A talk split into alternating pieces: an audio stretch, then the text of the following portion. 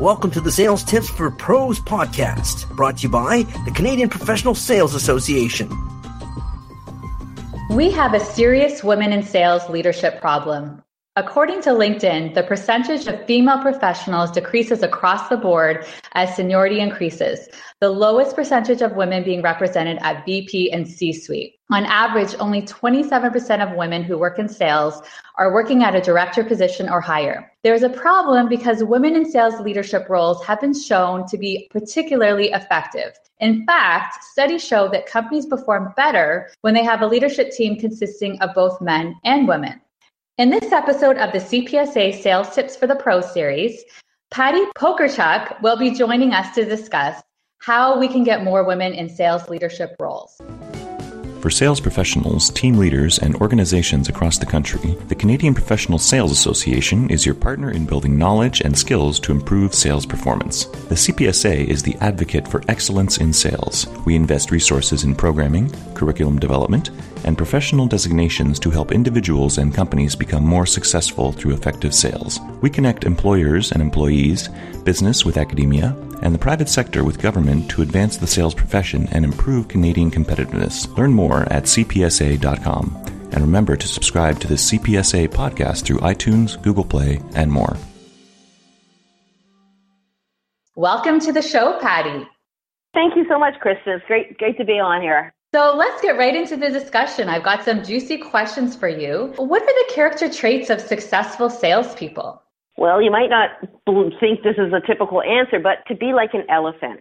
Big ears. I oh, I have a stuffed elephant I bring out at my talks. Big ears is for the act of listening, and a small mouth to speak as little as possible. The ratio should be three to one, where the person, your prospect, talks three times as much as you talk. So selling is not telling; it is about listening. It's really active listening. Well, so today's success in, in, in, sales, and you were talking about this, it really requires consultative selling, which is based on collaboration with the customer through strategic questioning, empathy, and active listening to help them buy rather than focusing on a product upon them. Despite the fact that almost all top sellers possess these skills, they are often considered female attributes. Do you agree? Does this give women in sales an edge in the future? I totally agree because a, because of the internet and all the information online is where we used to educate people. Now they are educated before they even call on us. So if somebody, if I get a lead in, I know they've talked to you know two or three other coaches. They're halfway through their buying journey before they've already made their short list. So you can't go and and and force them into something because they have options. Everybody has options these days, and it's all about helping uh, a friend of mine, Bill Smalley, says is about having a joint vision or a shared vision to a, a guided end goal. That you're sharing this journey, that you're you're helping other um, clients meet their goals, and you're part of that whole journey. You're not forcing a solution on them. You're working together to come up with a solution that meets their needs. And so, by the way, you can provide. It is it is you know listening and consultative approaches I wouldn't say it's a female trait. I would say it's emotionally uh, intelligent trait to have because you have to adapt to what you know what you have to do to be successful in today's marketplace. So, how can leaders help grow women that show potential into leadership roles by helping them develop the decision making and critical thinking skills?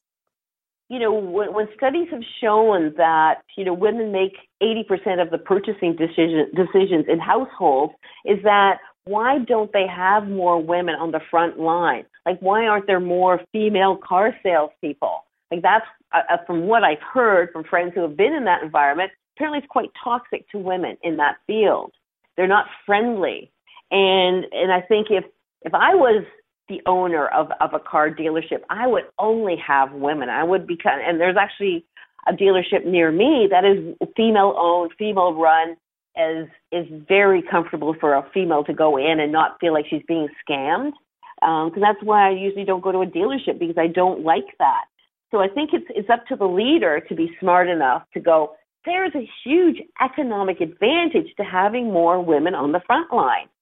So I think mm-hmm. it's it's um, I think you know CEOs need to talk to CEOs and show that women you know bring in the money and have better relationships and less unhappy clients.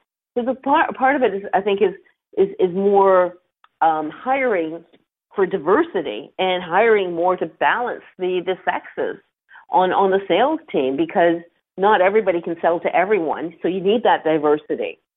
Are there two or three more things that you could talk about that we could do to empower women to achieve those sales leadership roles? Sales is still a dirty word in Canada. There's 106 universities in the world that grant degrees in sales. And I, um, you know, when I graduated, I have an MBA in marketing, but when I did my first role play for sales training, I had zero skills. So I think we need to, to move sales up and have a BCom with a sales major in Canada because it, sales has to become legitimized as a profession. Because to sell a mil- million or multi-million dollar deal is not something you can tweet about and get, get through a LinkedIn post. It takes a huge amount of skill. And I think we need to recognize the profession for what it is and stop making it a four letter word. So having, um, you know, having a degree in sales is the first step and just having a recognition that sales, without sales, there is no business. Yeah, it sounds like there's a there's a lot of opportunity for some more changes to be happening.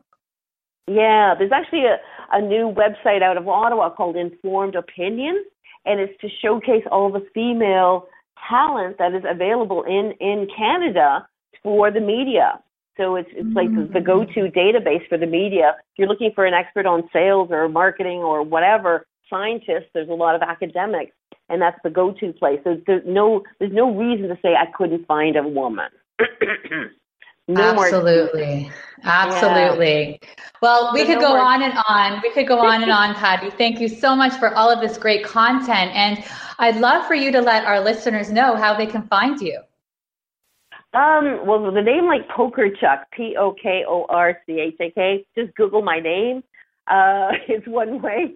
I'm, I'm on the social media platforms, LinkedIn, um, and um, I'm very approachable and very contactable and happy to. I love to talk sales all the time, especially sales and women. I can tell your passion comes through. Perfect. So thank you for joining us. Thank you. So thank you for joining us for the Sales Tips for the Pros podcast brought to you by the CPSA. Thank you for listening to the Sales Tips for Pros show. Learn more about the training and benefits from the Canadian Professional Sales Association at cpsa.com.